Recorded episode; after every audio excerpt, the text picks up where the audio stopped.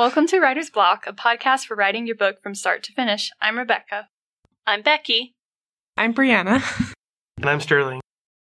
The book recommendation this week is Six Crimson Cranes by Elizabeth Lim. It tells the story of Shiori, who is a princess of a fictional nation that is very Japanese inspired. She happens to have magic, which is forbidden, and normally she conceals it, but she lets it loose at one point, and in the process, she discovers her stepmother also has magic, but she's a bit more questionable.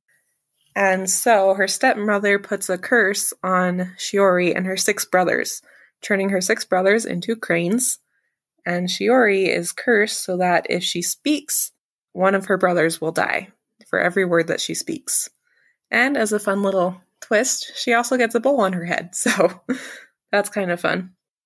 Um, I really liked it because it has like the mythological feel is just really fun.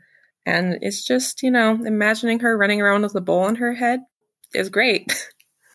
um, I also really appreciated the relationship between her and her brothers. And so, the book is Six Crimson Cranes by Elizabeth Lim. Go check it out. And today we are going to be talking about shooting your darlings. I don't know if you guys have ever heard this. It's kind of a cliche thing that you hear about writing, and what it means is it doesn't necessarily mean kill your characters. Sometimes it does, but generally, what that means is when you are writing something that you really enjoyed, like, but it's not working for the story, it's time to cut it. So, this podcast is about knowing when to cut things. So, my first question for you guys is how do you know when you need to cut a scene from your story? Usually, I know when to cut a scene when uh, it only does one thing, or it doesn't do any anything in any real way or like real good way. Um, so, for example, the the book I'm working on right now, I've got this scene where um, the two main characters, one of them is having a freak out, is literally freaking out, and the other one tells them to just go eat. And that whole eating scene to where he's eating macaroni and cheese is supposed to set up a kind of like a beautiful minds, like he's crazy spy story part of the plot. And I realized I'm now like 40,000 words away from that scene. And I realized that that's just going to make it way more complicated than it needs to be. And so, but that scene only did that one thing. It only introduced that subplot. It did nothing else and well, it also introduced the mac and cheese. But other than that, it did nothing. So uh, it's something I know I can go back. It's almost an entire chapter long. It's more than just a scene, but it's it's very long. So I need to get rid of that. Um, but yeah, I would say if it only does one thing, um, or only or you're trying to do a couple things and none of them get accomplished successfully, you can probably cut that or like piece the scene apart and place it elsewhere. So I often scenes that I often find myself needing to cut are like walking scenes. They're just going from point A to point B and they're just kind of walking and talking. But sometimes, you know, the walking and talking is super important for character development, but a lot of times it's not. So I'll like if it's an important conversation, I might try to move it to some somewhere else. Usually it's not an important conversation, they're just walking. But I'm like, you know, readers can figure out that they walked to a place. Um, yeah, so usually when I'm trying to decide whether or not I'm keeping a scene, it's evaluating kind of like St- what Sterling was saying. What is this scene doing? And what is it adding to my plot? Is it adding to my plot? If it's not adding to my plot or my character development, it's probably time for it to go. Even if you were having fun writing it and it's your little darling, might be time to shoot that guy. Um, so the next question is it takes the shoot your darling things a little more literally. Like, when do you cut a character? Um, I think you're gonna need to have a good idea of what your overall plot is and like the main idea of the story.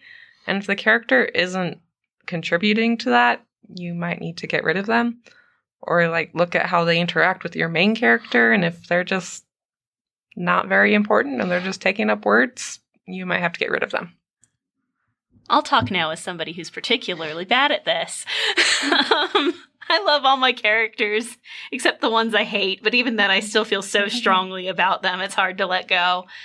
Um, I will say that like doing the kind of same analysis for, as like what Brianna was saying and what we talked about with scenes, like you really have to hammer drill down and be like, what are they contributing? Is it enough? And for me in particular, it's can I merge characters? Um, which hurts to do because I love them all. But like, as I'm kind of looking at this last draft I wrote, I, I think there's like two characters who I badly need to merge, and I knew I needed to do it, and I didn't. And I think I think the book is suffering for it. So um at the end of the day you just kind of you kind of have to do it they can live on in your heart um and in your personal writing files i actually if i'm deleting something large i don't delete it i go, I go save it somewhere else Um, I definitely think with with characters, I agree. I think you've got to evaluate their usefulness, whether they fit into the plot the right way. I think one thing that you can re- reliably do with cutting characters is if they fit a trope and that's all they fit. So they're just the comedic relief, they're just the romantic partner or the love interest, um, and that's all they are. Chances are you can either cut them entirely or merge them with another character, or it might be a sign that you actually need to inject more into their character. If you know, if you're running a romance, you can't cut the love interest, right? But maybe the love interest needs to be more than just that. Um, and so that's something that I, I will sometimes do in a first draft is my, I'll write just a tropey piece of crap character, and then they'll wrap them into one of the subplots or do a bunch of other stuff. Um, but you can get creative with this. Like I think with one story, I actually made a pie chart and kind of gave assigned I assigned arbitrary percentages to how much each character like affected the plot or like was part of the plans. And if it was a really really low sliver and like I kept adjusting it, then I knew that that character probably could be cut and their jobs, the things they did, could be as- assumed by other people. Especially if you're writing like a heist novel. Uh, the few heist stories I've tried to write, I've had to do something to that effect. Um, and you can always kind of take them out. Because if you look at like Ocean's Eleven, if you look at the team, no one can really be cut entirely because uh, they all do things that are important. Uh, so that's one another way. Um, yeah, I, I agree with what's been said. I think for me, a lot of times the characters I have to cut, I have to look at them and say, can I put my main character here or can I put someone who's close to my main character here and achieve the same results or achieve the results in a better way, in a stronger way that's more personal to my character? So yeah, I, I think if if the character is just there because you like them, but they're not there for the plot, it's probably time for them to go. and the last thing is when do you know when to cut a line? When can you cut your when can you um convince yourself to cut your jokes? That's the main thing for me is like when I think a line I have is funny, I have the hardest time cutting it even when it like doesn't make sense anymore. For me, cutting a line, it, if I'm down to cutting a line, I'm already past writer brain to editor brain, and it really just comes down to clarity um, and whether or not it makes sense. But you could, I think you can treat it similarly though, as if that line does something that you want it to do, that you know needs to be done, and it's no longer necessary, or it becomes no longer necessary, or um, it just doesn't do what you want it to. It might be one of those things that you kind of pull out and put into a joke file uh, that you keep for future use because you think it's funny, which means others will probably think it's funny. So there's there's not it's not a just completely delete, and so you can save those out. But it, the other times that it's really easy to is when you've repeated yourself. Um, does this joke or does this line do something that I've already done in the scene? Um, things like that. That's what I'd say. I'm actually going to come out and say that I almost never, if I, if it's a line I'm attached to, I almost never cut it. Um, I will find a new home for it. Basically, I do this a lot. And I actually kind of think that like half of it's sentimentality and half of it I think is just like I do I am a professional technical writer and in that field if you can recycle writing that's awesome. so repurpose, find a new way to spin it. That's excellent. And I think that is part that is some of that ethos coming out too. So like for example, in this redraft, there was an entire chapter I cut, and this chapter opened um, with like a paragraph long description of a city. And I really liked that description. I thought it set the tone for the chapter really well. Um, and there wasn't an immediately obvious place for me to put it, so I just kind of shuffled it away, put it in a document, and then as I was writing, I found a place where I needed to describe the the city, and like the tone wasn't quite the same, but like the character was still kind of depressed, like he was sad about something. And I was like, oh, well, I can just pull it back in. And I, I had to make changes to it because the tone wasn't quite the same.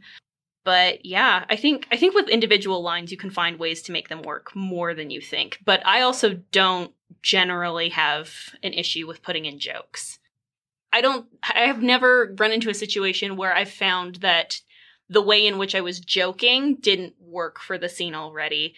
And actually, I do think my sense of humor is such that that most people don't register them as jokes. So, yeah, I I think my problem with the lines and getting rid of them is that I rewrite a lot and change the scenes a lot, and so sometimes something that was funny before and like made sense with the character doesn't make sense with the revision. so I think uh, that's probably what I was meaning to say earlier. Um, what I'm what I'm getting from you guys, which I like, I feel like I'm learning something here, is like not maybe this isn't shoot your darlings. Maybe this is set them aside for another time. There's a reason that those lines, those scenes, those characters were interesting and exciting to you, and they can be repurposed into a story that works better for them cryogenically freeze your darlings and scramble their brains as necessary. there you go. Well, thank you guys for joining us on Writer's Block. Write on and have a good night.